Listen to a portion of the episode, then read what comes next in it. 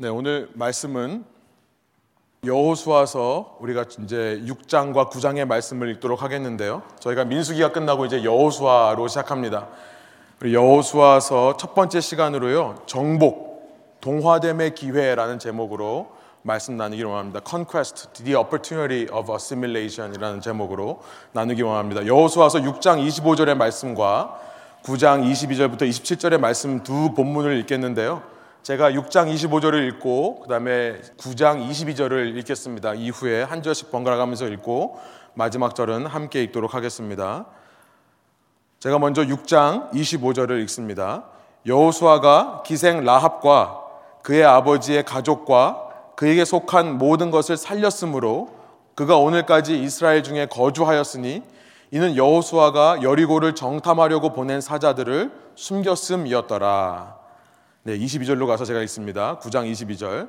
여호수아가 그들을 불러다가 말하여 이르되 너희가 우리 가운데 거주하면서 어찌하여 심히 먼 곳에서 왔다고 하여 우리를 속였느냐?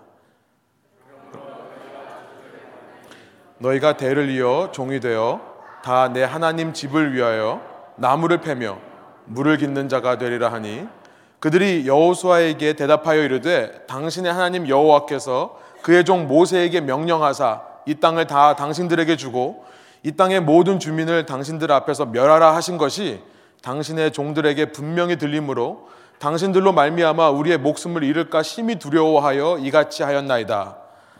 보소서 이제 우리가 당신의 손에 있으니 당신의 의향에 좋고 옳은 대로 우리에게 행하소서 한지라 여호수아가 곧 그대로 그들에게 행하여 그들을 이스라엘 자손의 손에서 건져서 죽이지 못하게 하니라 함께 있습니다.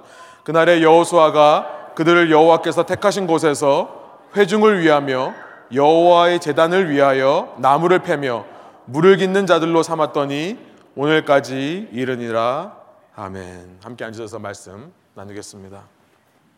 저희 교회에서 연초부터 저희가 성경 통독 함께 처음부터 끝까지 말씀을 읽는 그런 프로젝트 그런 마음으로 저희가 함께 시작을 해서요. 매주 설교가 요 다음 주에 읽으실 내용을 미리 살펴보는 형식으로 매주 진행되고 있습니다. 아시겠지만 저도 처음 시도해 보는 것이라서요.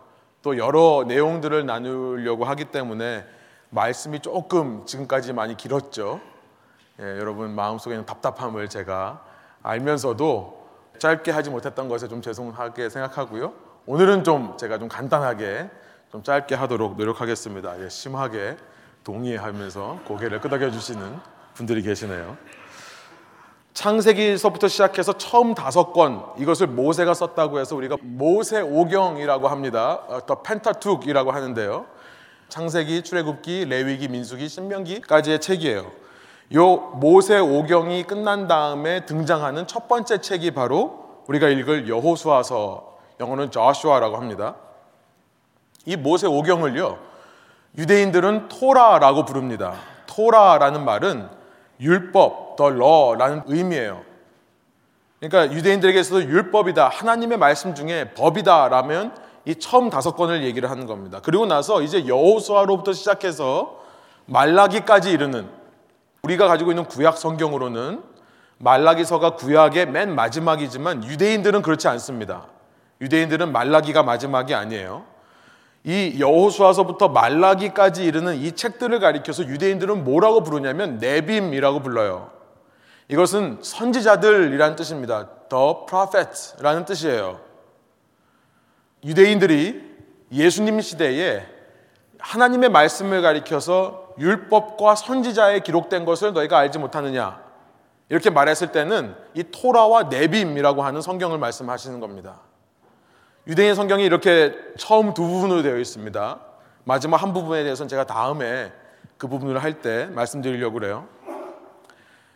우리가 가지고 있는 성경은요, 이 여호수아서를 어떻게 분류를 하냐면 historical books, 역사서라고 해서 이것은 역사의 기록을 한 거다. 이스라엘 자손들의 이스라엘 백성들의 역사적인 기록을 담은 책이다라고 우리는 이해하지만요. 그러나 유대인의 성경은 제가 지금 말씀드린 대로 이것을 선지서로 분류를 합니다. prophetic books. 그러니까 historical book이 아니라 prophetic books. 선지서로 분류를 해요. 이 사실을 알면 이 여호수아를 읽는데 여러분이 도움이 되실 것 같습니다. 여호수아서부터 이어지는 이 역사의 이야기는요. 이제 읽기 쉽습니다. 그동안 이 레위기, 민수기, 신명기를 겪어 오시면서 야, 하나님 말씀 정말 읽기 어렵다라고 하신 분들이 있다면 그래서 좀 아, 나 안 할래 하셨던 분들이 있다면 여러분 좋은 타이밍에 오셨습니다. 오늘부터 여호수아서 시작하시면 너무 쉬워요. 너무 재밌습니다. 특별히 여러분들 중에 드라마 좋아하시는 분들이 있다면 사극 드라마 좋아하시는 분들이 있다면 이 이야기를 읽으면 정말 그런 느낌을 받아요. 인생의 우여곡절이 있습니다. Highs and lows of our lives. 우리 삶에 높고 낮은 이런 우여곡절이 담겨 있는 책들이에요. 그래서 여러분 가운데 역사를 좋아하시는 분들 한번 손을 들어 보실 필요는 없겠습니다. 역사를 좋아하시는 분들이 있다면 이제 여호수아를 읽으면서 너무 재미있으실 거예요. 나는 별로 역사 안 좋아하는데 라고 하실 수 있는 분들 여러분 가운데 드라마 좋아하시는 분들이 있다면 또 재밌을 거예요. 나는 역사도 안 좋아하고 드라마도 안 좋아한다. 아, 여러분 스토리텔링 좋아하시는 분이 있다면 그러니까 다른 말로 말하면 모든 분들을 말씀드리는 겁니다. 여러분 우리 모두는요 이 이야기를 보면서 참 재미있고 흥미로운 것을 많이 느낄 거예요. 어떻게 보면 우리가 막장 드라마라고 하죠. 한국말로 막장 드라마라고 합니다. 우리 소프 오페라 같은 정말 막 지지고 볶고 소리 지르고 막 말도 안 되는 이야기 그런 이야기처럼 보이는 드라마가 사실 성경 말씀에 있어요. 이 이야기를 보면 정말 재미있습니다. 그런데요. 이것을 선지서로 분류한다는 것이 우리가 기억할 만하다는 거예요. 이 여호수아서는요. 그냥 이런 희한한 사람들의 삶을 담고 있는 역사의 이야기가 아니라 이들의 삶, 이스라엘 백성의 약속의 땅에 들어와서 사는 그 모습을 통해서 모든 시대 모든 사람들에게 하나님께서 말씀을 주시기 원하는 그 하나님의 말씀이 들어있는 선지서라는 것을 기억할 필요가 있습니다. 이 말씀 속에는요, 우리가 이 땅에서 약속의 땅을 살아가는 사람들이라면 이 삶을 살아가며 어떤 원리를 가지고 어떤 말씀을 붙잡고 살아가야 되는가 그 중심 원리가 이 책 속에 기록되어 있습니다. 바로 하나님이 원하시는 천국의 원리라고 표현할 수 있겠습니다. 하늘 통치가 이 땅에 이루어지는 천국의 원리. 그런데요, 그 성경을 읽으면 읽을수록요, 그 원리는 복잡한 것이 아니라 너무나 간단하고 이미 우리가 충분히 알고 있는 원리라는 것을 다시 한번 발견하게 됩니다. 너무나 간단하고 너무나 단순한 원리예요. 그러나 이 메시지를 읽으면서 느끼는 것은 뭐냐면 이런 단순한 말씀조차 단순한 원리조차 지켜내지 못하는 순종하지 못하는 이스라엘의 모습을 보는 겁니다. 그러면서 나도 그런 모습으로 살아가는 것은 아닌가 생각해 보게 되는 책이죠. 똑같은 원리가요.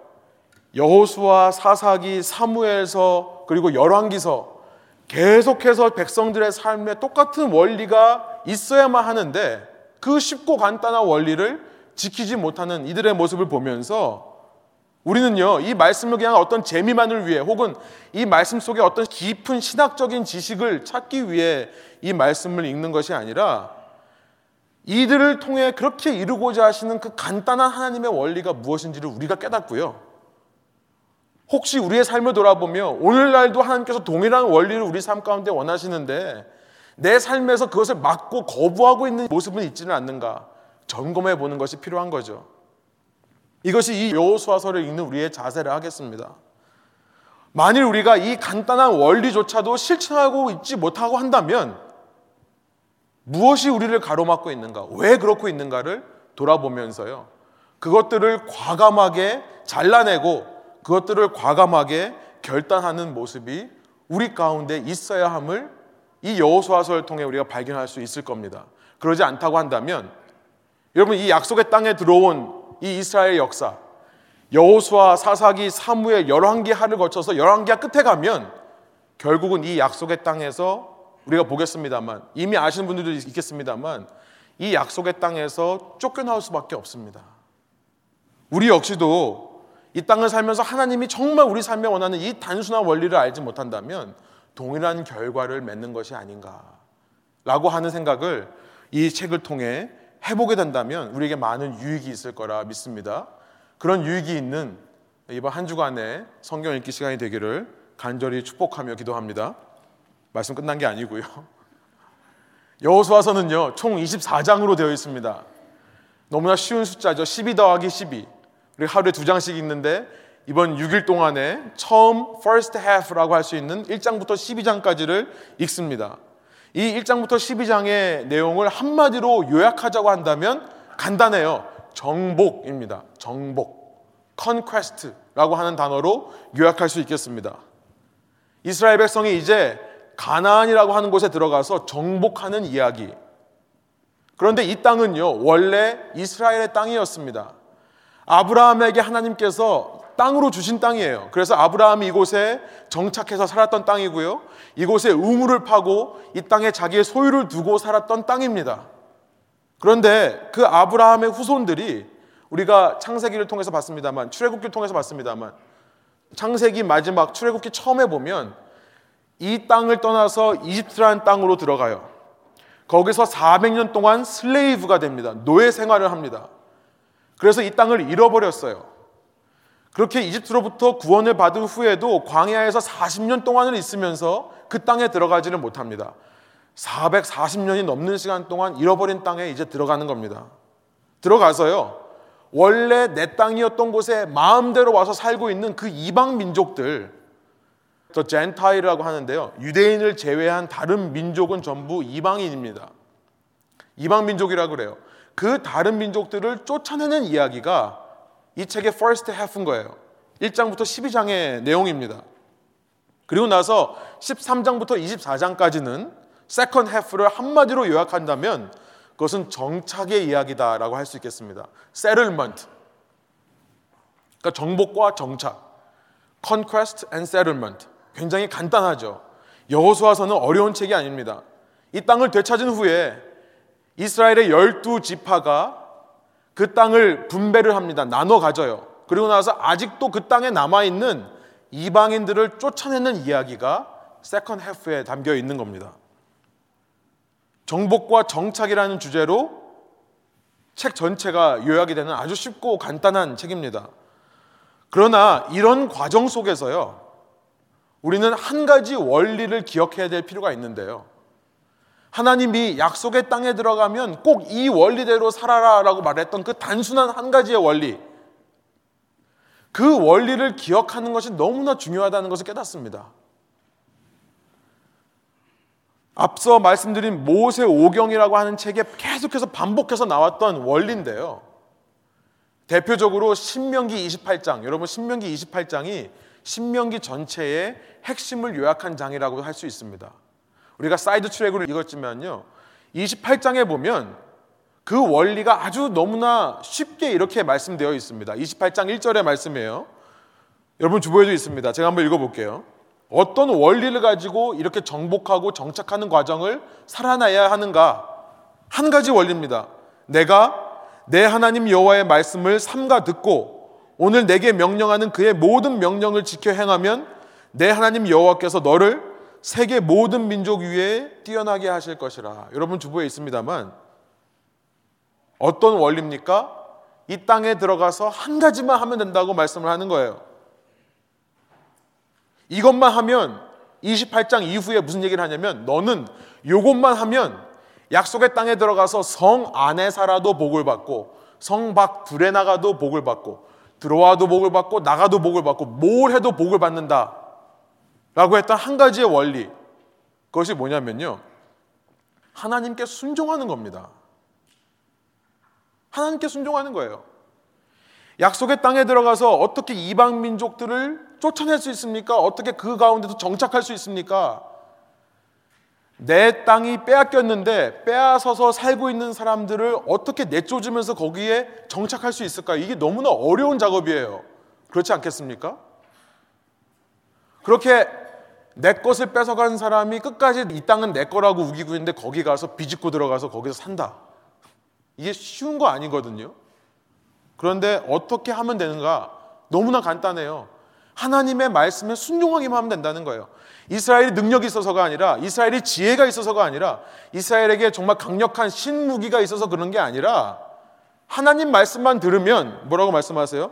28장 1절에 그러면 하나님께서 너를 세계 모든 민족 중에 뛰어난 민족이 되게 해주시겠다. 너무나 쉬운 원리인 거죠. 이스라엘은 그것만 붙잡으면 되는 거였습니다. 그런데 이와는 달리 하나님의 말씀에 순종하기보다 아 그래도 이 땅에서 먹고 살려면 이렇게 이렇게 해야 되는데 이런 이런 준비를 해야 되고 이런 이런 플랜을 세워야 되고 이렇게 이렇게 해야 되는데 그래서 하나님의 말씀에서 떠나 자꾸만 좌로 치우치거나 우로 치우치게 되면 하나님께서 어떤 결과가 있을 거라는 것을 이제 신명기 28장 이후에 말씀하시는데요. 읽어보신 분들은 알겠습니다만 여러분 이 28장에 나와 있는 내용을 요즘 영화로 만든다고 한다면 rated R이라고 생각이 들어요. 그 장면들을 진짜 배우를 써가지고 표현을 한다고 하면 우리가 눈 뜨고 보지 못할 그런 표현들을 하십니다. 이거에 대해서는 다음 시간에 저희가 13장서부터 24장을 나눌 때 그때 이 내용을 좀 다뤄보도록 하겠습니다. 궁금하시면 여러분 신명기 28장을 이번 한 주간 동안에 다시 한번 읽어보시기 원합니다. 너무나 무시무시해요.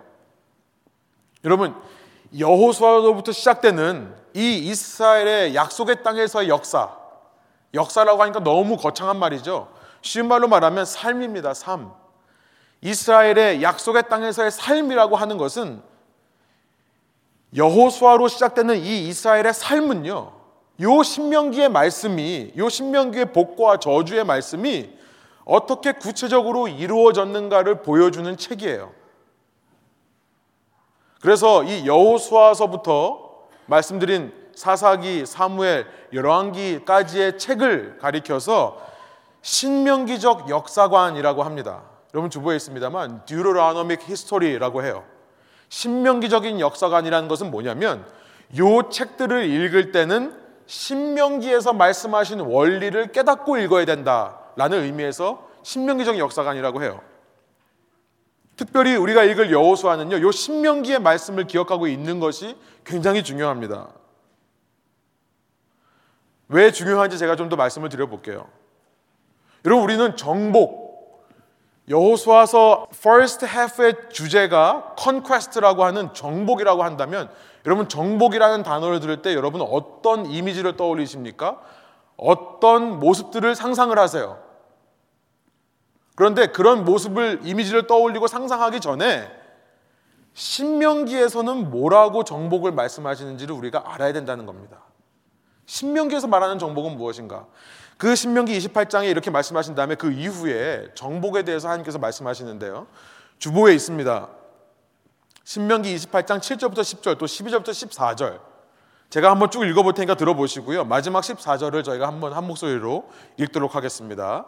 신명기 28장에 그렇게 복을 받는다는 말씀을 하신 이후에 7절 이렇습니다. 여호와께서 너를 대적하기 위해 일어난 적군들을 내 앞에서 패하게 하시리라. 지금 하나님께서 정복에 대해 conquest에 대해 말씀하시는 거예요. 그렇죠? 그들이 한 길로 너를 치러 들어왔으나 내 앞에서 일곱 길로 도망하리라. 한데 힘을 모아서 한 무리로 왔는데 너무 강하니까 이스라엘이 너무 무서우니까 일곱 길로 도망간다는 거예요. 여호와께서 명령하사 내 창고와 내 손으로 하는 일에 복을 내리시고 내 하나님 여호와께서 내게 주신 땅에서 내게 복을 주실 것이며 여호와께서 내게 맹세하신 대로 너를 세워 자기의 성민 거룩한 백성이 되게 하시리니 이는 내가 내 하나님 여호와의 명령을 지켜 그 길로 행할 것임이니라 땅의 모든 백성이 여호와의 이름이 너를 위하여 불리는 것을 보고 너를 두려워하리라. 정복하는 과정 속에서 어떤 결과가 일어난다고 말씀하십니까? 10절에 보니까 하나님의 이름이 너를 통해 높여지고 그래서 모든 사람들이 너를 두려워하게 될 거다. 두려워한다는 말은 fear라고 하는 말은 우리가 말하는 무서워한다는 말뿐만이 아니라 존경하게 된다, 경외하게 된다는 의미도 포함되어 있는 거죠. 12절 여호와께서 너를 위하여 하늘의 아름다운 보고를 여시사 내 땅에 때를 따라 비를 내리시고 내 손으로 하는 모든 일에 복을 주시리니 내가 많은 민족에게 꾸어줄지라도 너는 꾸지 아니할 것이요 정복을 말씀하시면서 너는 이방 민족들에게 꾸지는 않고 오히려 꾸어주리라. 이것까지 말씀하신다는 것을 여러분 기억하셔야 됩니다. 13절 여호와께서 너를 머리가 되고 꼬리가 되지 않게 하시며 위에만 있고 아래에 있지 않게 하시리니 오직 너는 내가 오늘 내게 명령하는 내 하나님 여호와의 명령을 듣고 지켜 행하며 이 14절 한 목소리 한번 읽어볼까요?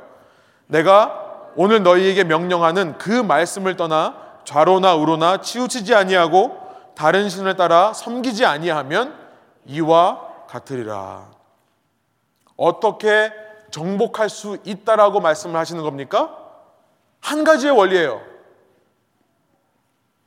좋은 무기를 개발하고 좋은 싸울 수 있는 계략을 만들어내는 것이 아니라 너가 좌로나 우로나 치우치지 않고 다른 신을 섬기지 않고 내 말만 듣고 따라오면 그러면 정복하게 될 거다. 이 정복이라는 것은요. 어떻게 이루어진가를 보면 10절에 아까 말씀드린 대로 이방 민족들이 하나님을 높이는 방향으로 이루어집니다. 이방 민족들이 하나님의 백성을 두려워하는 방식으로 이루어져요. 그리고 12절에 보니까요. 이 정복은요. 꾸는 게 아니라 꾸어주는 방식으로 하나님이 이스라엘에게 복을 주셔서요. 이방 민족들이 쓸 것을 이스라엘 백성이 주는 방식으로 이 이방 백성들이 입을 것을 이스라엘이 공급해 주는 방식으로 이루어진다는 것을 말씀하시는 거예요. 그리고 13절 머리가 되고 꼬리가 되지 않을 거다. 그들을 다스리고 그들에게 복의 근원이 된다는 것을 말씀하시는 거죠. 이스라엘을 통해 이방 민족에게 하나님의 복의 풍성함이 흘러 들어간다는 것을 말씀하시는 겁니다. 여러분 이것이 정복의 목적이라고 생각해 볼 수 있습니다. 여러분 정복한다고 해서 오늘날과 같이 전쟁을 벌여서 민족이 민족을 죽이고 남의 땅을 빼앗고 그 사람들의 resource를 가지고 나의 경제력을 나의 힘을 더 키워가는 그런 정복이 아니라요. 하나님이 말씀하시는 정복은 우리가 생각하는 정복과는 완전히 다른 겁니다. 그럼 많은 분들이 여호수아서를 오해하기 때문에 이런 말씀을 드리는 겁니다. 여호수아서를 읽으면서 이것은 ethnic cleansing이다라고 생각하시는 분들이 많아요. ethnic cleansing. 한 민족이 다른 민족을 미워해서 죽여버리는 마치 히틀러가 과거 히틀러가 유대인들을 몰살하려고 했던 것처럼 이런 민족적인 우월주의라든지 민족적인 차별주의가 강하게 드러난 책으로 우리가 오해하기 쉽습니다. 그런데요. 여호수아서를 읽을 때 여호수아서만 보면 그렇게 느낄 수 있다는 거예요. 그러나 이것이 신명기적인 역사가 아니라는 것을 깨닫고 신명기의 말씀을 기반으로 이 책을 읽으면 전혀 다르게 보입니다.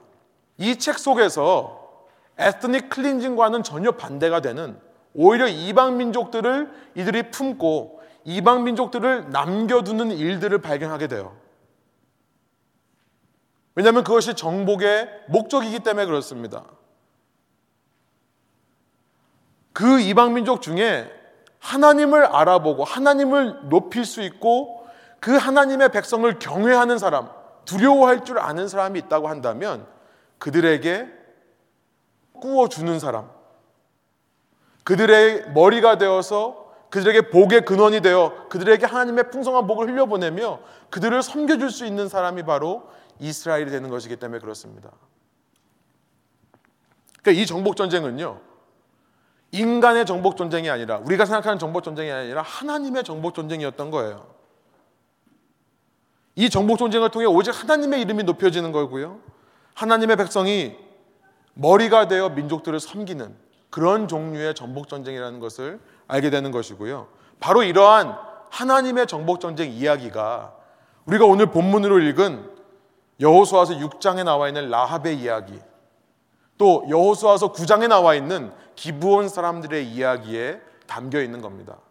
저는 1장부터 12장을 읽어보면서 이 1장부터 12장의 핵심 내용이 바로 이 6장과 9장의 메시지다라는 것을 생각해 보게 됩니다.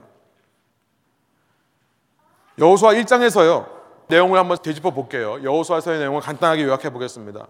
여호수아 1장은 모세의 뒤를 이어서 백성의 지도자가 된 여호수아에 대해서 말씀하고 있습니다. 여호수아에게 하나님의 말씀이 임하는데요. 어떤 말씀이 임하여? 너는 허리를 굳게 하고 좌로나 우로나 치우치지 마라. 이 말씀이 어떤 말씀이죠? 우리가 방금 읽은 신명기 28장 14절의 말씀입니다. 여호수아에게 이 신명기의 말씀이 임하는 거예요. 그 말씀을 붙잡고 이제 여호수아는요. 인간이 보기엔 너무나 무모한 짓을 합니다.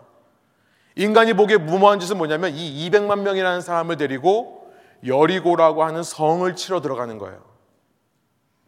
40년 동안 방황했던 사람들, 싸움이라고는 제대로 배워보지도 못한 사람들을 데리고 무기도 없는 채 이 성을 향해 들어가는 겁니다. 여러분, 성이라는 것이 어떤 건지 아시죠? 성 안에는 무기가 있고 성 안에는 싸울 준비가 되어 있는 사람들이 그 안에 있는 겁니다.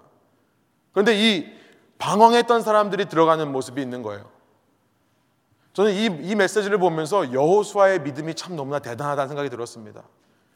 그 신명기의 말씀을 붙잡은 거죠. 아, 머리로는 알아요. 말씀을 순종해야 돼. 그런데 우리는 우리를 보면 실제 삶에서는 말씀대로 순종하지 못합니다. 왜냐하면 말씀 외에 수많은 세상의 조건들이 보이기 때문에 그래요. 야, 아무리 말씀을 맞다고 해도 내가 이런 모습으로 지금 이렇게 할 수 있을까? 그러니까 우리는 우리 자신을 꾸며야 되고요. 우리 자신의 소유를 늘려야 되고요. 우리가 가지고 있는 무기들을 만들어야 되는 거죠. 그러나 여호수아는 다릅니다. 그 말씀만을 붙잡고 가요. 그걸 믿었기 때문에 그래요. 여호수아서 2장은요.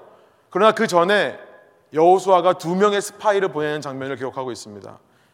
여러분 12명의 스파이를 보낸 것과 혼동하시면 안 됩니다. 여리고 성에 여호수아가 두 명의 스파이를 보내요. 근데 이 스파이가 여리고 성에 들어갔는데 성 전체에서 유일하게 이 스파이를 welcome하는 집이 딱 하나 있습니다.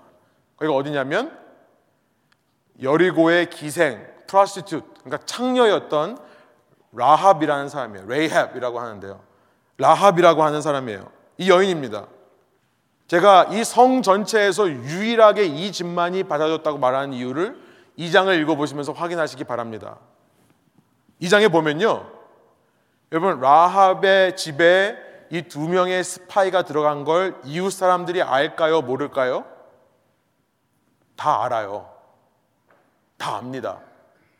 이웃 사람만 아는 게 아니라 여리고의 왕까지 알았다라고 되어 있어요. 그러니까 무슨 말이냐면 성 안에 있는 사람이 이제 다 아는 거예요. 두 명의 이스라엘의 스파이가 왔는데 그 스파이가 라합의 집에 있다는 걸 알아요. 그런데 성 안에 있는 사람들은 모두 스파이를 죽이려고 하지만 유일하게 한 가정만 그 스파이를 끝까지 보호해 줍니다. 결국 읽어보시면 놀라운 이야기인데요. 이, 이 여인이요.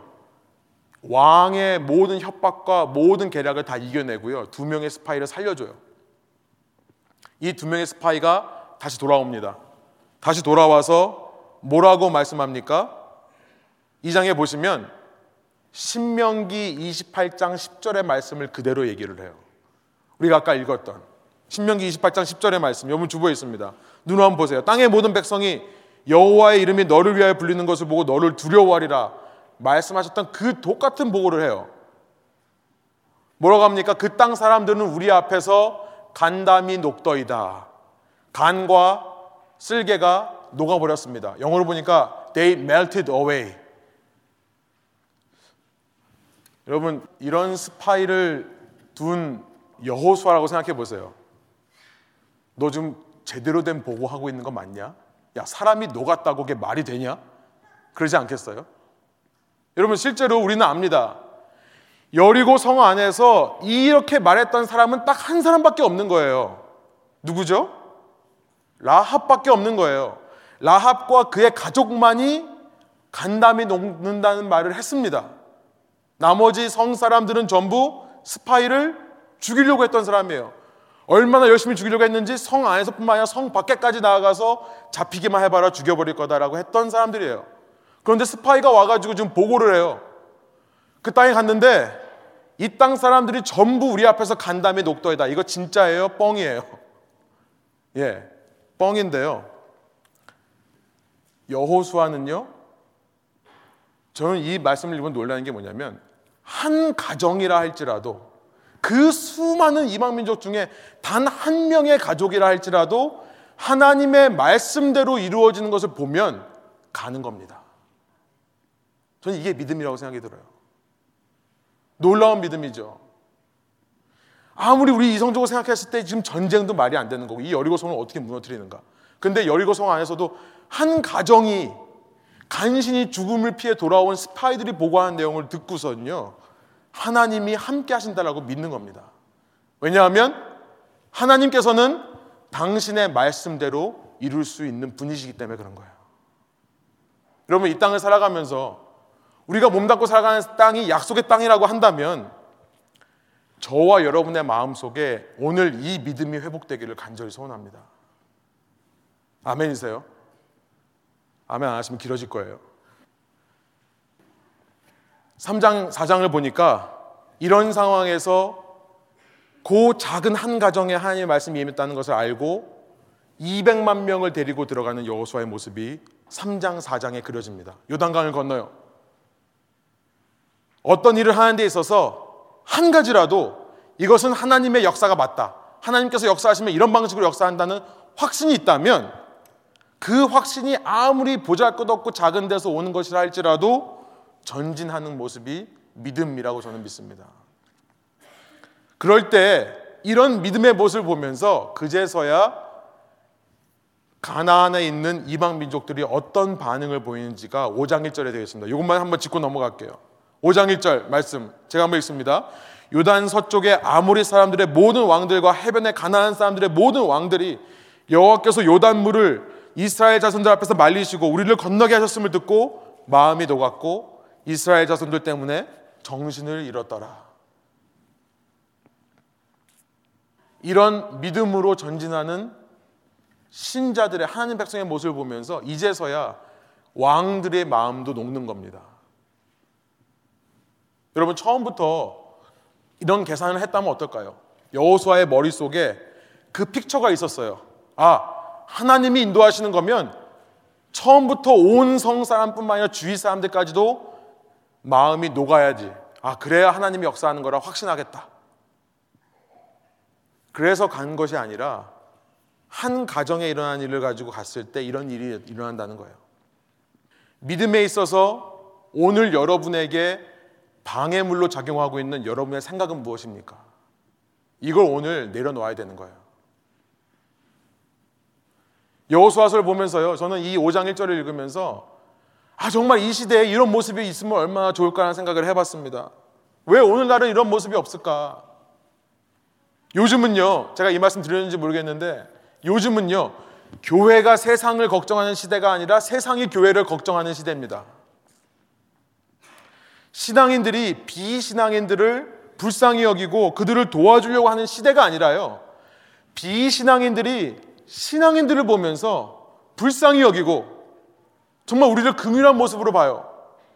그리고 어떻게 해서든지 우리가 이 종교라고 하는 무거운 짐을 어떻게든지 벗어볼 수 있도록 어떻게든지 내가 도와주겠다라고 외치는 시대입니다. 지금 우리가 몸담고 사는 시대가요. 어떻게 여호수아 시대는 이런 일이 있을 수 있었을까? 믿어지지가 않을 정도로 오늘 우리의 현실은 너무나 다른 겁니다. 어떻게 여호수아가 이끌던 이스라엘은 이렇게 주위 사람들 존경을 받으면서 그들을 통해 하나님의 이름이 이렇게 높임을 받을 수 있었을까? 오늘날 크리스천들은 과연 주위 사람들로부터 존경을 사고 있습니까? 오늘날 크리스천들은 정말로 세상에 나아가서 하나님의 이름을 높이는 사람들이 맞습니까? 왜 이렇게 되었을까요? 여러분, 간단한 원리라는 거예요. 성경에서는 너무나 간단한 한 가지 원리, 이것 때문에 이렇게 됐다는 것을 말씀하시는데 뭐냐면 어떤 일이든지 하나님의 말씀이 향하는 곳이라 판단되면 이것저것 재지 않고 담대하게 가는 믿음의 모습이 이 시대에 없기 때문이라는 겁니다. 하여튼 따져요. 하여튼 손해보지는 말아야 됩니다. 항상 백업 플랜이 있어야 돼요. 그런데 아무리 이 길이 내게 손해가 되는 길이라 할지라도 이 방법으로 가면 내가 바보 되는 것 같고 사람들이 나를 무시할 것 같고 나만 참는 것 같고 나만 희생하고 끝나는 것처럼 보인다 할지라도 하나님의 말씀이 그렇게 하라고 하면 순종하는 사람의 모습이 없으니까 여러분 그런 모습만 우리에게 있다면요. 저는 확신합니다. 이 일이 일어나요. 이 시대에도. 그렇게 길을 가는 우리 주위 사람들의 마음 위에요. 성령께서 역사하셔서요. 동일한 마음 주실 거라고 생각합니다. 동일한 마음 주실 거라고 믿어요. 이스라엘은요, 얼마나 담대한 마음을 갖고 있는지 요단강을 건너자마자 가나안 땅에서 할례를 받습니다. 5장의 내용이에요. circumcision. 여러분 너무 심각해 하시니까 제가 좀 늦게 할례를 받았거든요. 저는 중학교 때, 2학년 때 다 커가지고. 근데 너무 고생했어요. 너무 힘들었습니다. 생각해 보세요. 지금 가나안 땅에 들어가서 제대로 싸울 수 있는 모습을 보여줘도 시원찮을 판에 다 할례 받고 성인 남자들이 누워 있는 거예요. 끙끙거리고 앓고 있는 거예요. 광야에서 태어난 세대라 할례를 받지 않은 겁니다. 할례를 받음으로 전쟁으로 보면 최악의 상황이에요. 언제라도 지금 적군들이 쳐들어와서 얼마든지 누워서 낑낑거리는 사람 죽일 수 있는 상황이고요. 남자들 대신에 여자들이 싸워야 되고 어린 아이들이 싸워야 되는 상황입니다. 그런데요, 이렇게 믿음을 가지고 담대하게 쳐들어오는 사람들의 기에 눌려서 이방인들이 쳐들어올 생각조차를 못하는 거예요. 할례라고 하는 것은요, 하나님 백성의 거룩한 표시입니다. 오직 이스라엘 사람들만 받았던 거예요. 하나님 백성의 거룩이라고 하는 표시입니다. 여러분, 우리에게 있어서 거룩이 뭔가를 생각해 봤어요. 여러분, 우리에게 있어서 거룩이란 홀리한 척 하는 것이 아닙니다. 어, 나는 그런데 못 가. 나는 그런 거 못 해. 머릿속으로는 뭐가 옳고 그러는지를 정말 잘 알아서 잘 따지고 잘 비판하고 야, 이게 맞는 거 아니냐? 이거 틀린 거 아니냐? 지적하는 사람이 아니라요. 우리의 거룩이란 두려워하는 대상이 바뀌는 것이 거룩이라고 저는 생각합니다.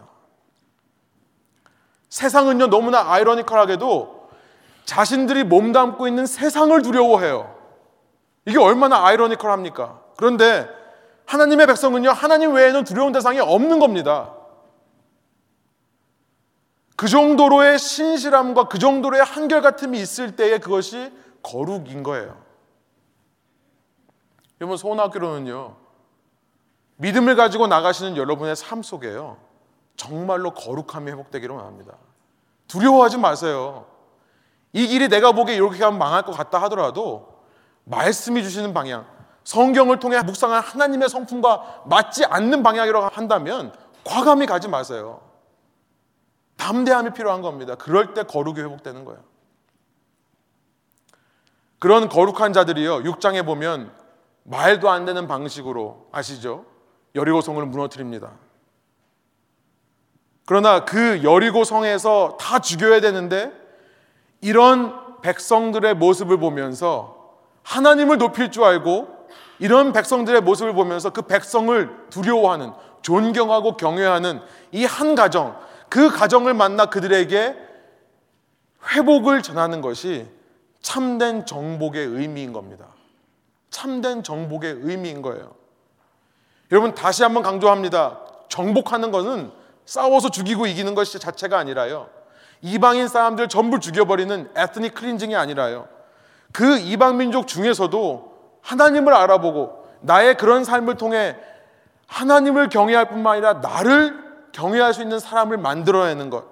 여러분 그래서 제가 설교의 제목을요. 정복. 정복을 다른 말로 the opportunity of assimilation. 동화됨의 기회라고 말한 겁니다. 누가 누구에게 동화되는 겁니까? 이스라엘이 이방인에게요? 아니요. 이거에 대해서는 다음 시간 살펴볼 거예요. 이방인들이 이스라엘에게 동화되는 것. 이것이 정복이라는 거예요. 비신앙인들이 크리스천들을 보면서 동화되는 겁니다. 야, 나도 그렇게 살고 싶다. 야, 너희도 어차피 지금은 그렇게 말하지만, 교회에서는 그렇게 하나님 찾고 예배하지만, 결국 이런 상황에서는 우리와 똑같은 방법 취할 거 아니냐. 결국 끝까지 미루고 미루다가 아무 초이스가 없으면 우리랑 똑같은 결정 내리고 우리랑 똑같은 행동할 거 아니냐. 라고 말하는 것이 아니라, 너희는 왜 우리와 전혀 다른 방식으로 살면서도 왜 그렇게 평안하냐? 왜 손해보는 상황 가운데서도 나는 감사하다고 말하느냐? 그러면서 결국 끝에 가서는 결국 시간이 지나고 보니까 너희들의 삶에는 인간이 뛰어넘는 역사들이 있더라. 인간의 역사는요, 잘해봤자 최선입니다. 잘해봤자 좋은 결과예요. 인간의 방법은요. 그러나 그보다 선한 결과들을 이뤄내는 겁니다.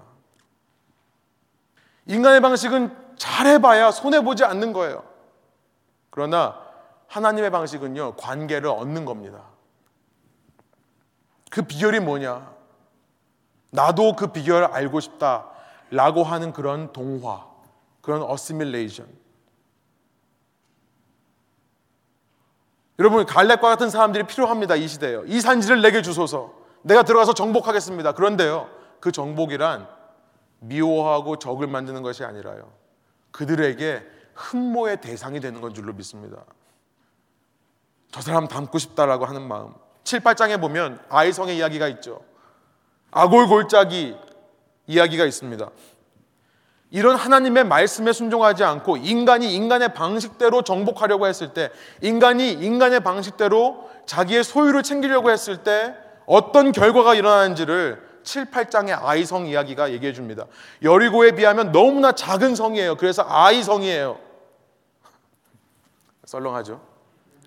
그러나 여러분 이스라엘 백성이 자신들의 잘못을 깨닫고요. 아, 우리가 하나님의 방식으로 다시 돌아가야겠다. 라고 말할 때, 여러분 놀라운 것이 뭐냐면, 하나님께서는 당신의 백성의 실패조차 당신의 영광을 위해 사용하시는 하나님이세요.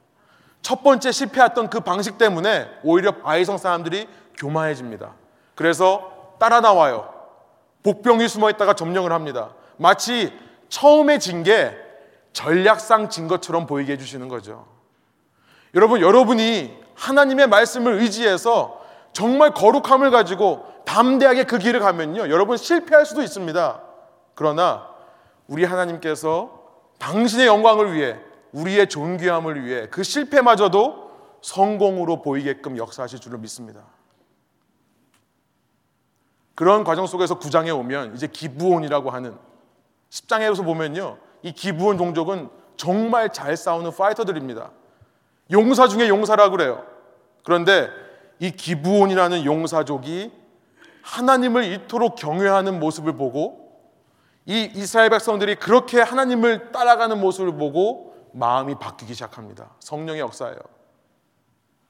내가 여리고와 아이성에 행하신 하나님의 역사를 보고 당신들이 두려워서 먼 데에서 온 사람처럼 꾸미고 와서 당신과 화친 조약을 가짜로 맺었습니다라고 말하는 것이 오늘 우리가 읽은 본문이에요.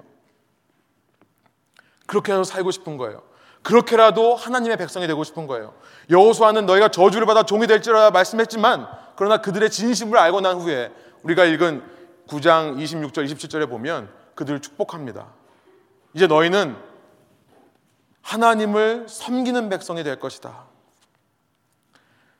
회중을 위해서 여호와의 재단을 쌓는 일, 나무를 패는 일, 거기서 살을 재물들을 위해 나무를 패오는 일, 물두멍에 있는 물을 가져오는 일, 그 일을 맡아서 여호와의 택하신 곳에서 하나님을 섬기는 자들이 되는 겁니다. 그래서 오늘까지 이르니라라고 오늘 본문이 끝나고 있는 겁니다. 여러분 이것이 이 시대에 필요한 기독교인들의 모습이라는 생각이 듭니다. 이것이 우리 교회의 모습이 되었으면 좋겠습니다. 이것이 제가 벨브 땅에 수많은 교회가 있음에도 불구하고 레븐 교회라는 교회를 개척하게 된 그 마음을 주셨던 하나님의 마음이라고 저는 믿습니다. 소원하옵기로는요, 저희 교회를 통해 이런 정복의 일들이 이 땅 가운데 일어나기를 소원합니다. 세상과 적대시하고요, 세상을 미워하는 것이 아니라 여러분 삶을 보고 여러분 주위 사람들이 나도 저렇게 살고 싶다. 라고 생각할 수 있는 것. 여러분, 저는 전도를 위한 전도를 하고 싶지 않습니다. 교회를 키우고자 하는 전도를 하고 싶지 않아요. 인원 동원하는 전도 필요 없다고 생각합니다. 그러나 우리가 진정으로 여호수아에서 말씀하시는 이 정복자의 모습으로 살아가는 저와 여러분 될 때요. 하나님이 원하시면 전도라는 것은 우리의 삶에 따라오는 결과, 열매라고 저는 믿습니다. 이런 삶에 먼저 헌신하시는 저와 여러분 되기를 원해요.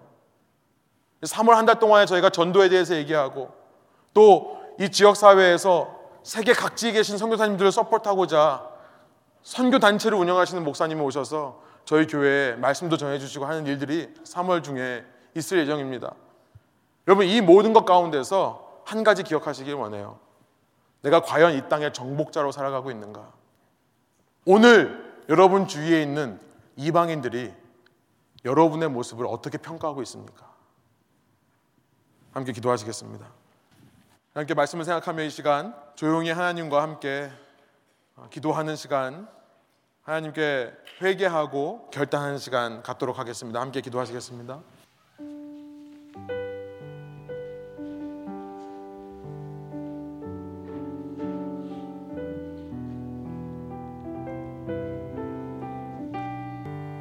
하나님 이 시간에 저희가 말씀을 듣고 우리의 삶에 어떤 모습이 있어야 하는지를 주님께서 말씀해 주신 것에 진심으로 감사하는 마음이 있습니다.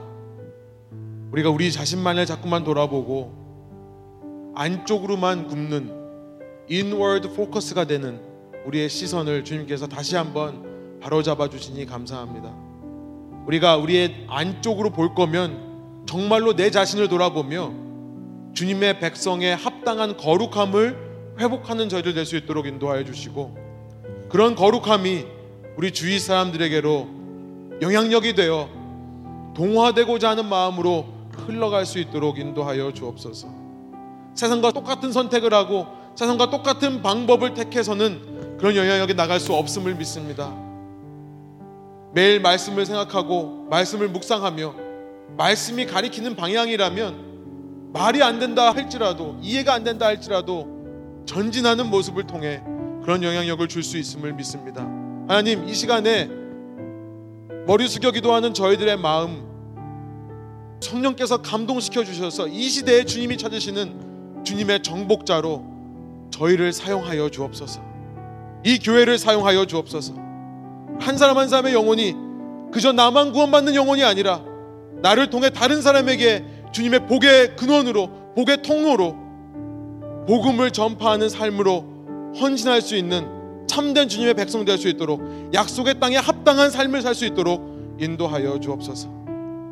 그렇게 하실 주님을 믿고 찬양하며 예수 그리스도의 이름으로 기도합니다.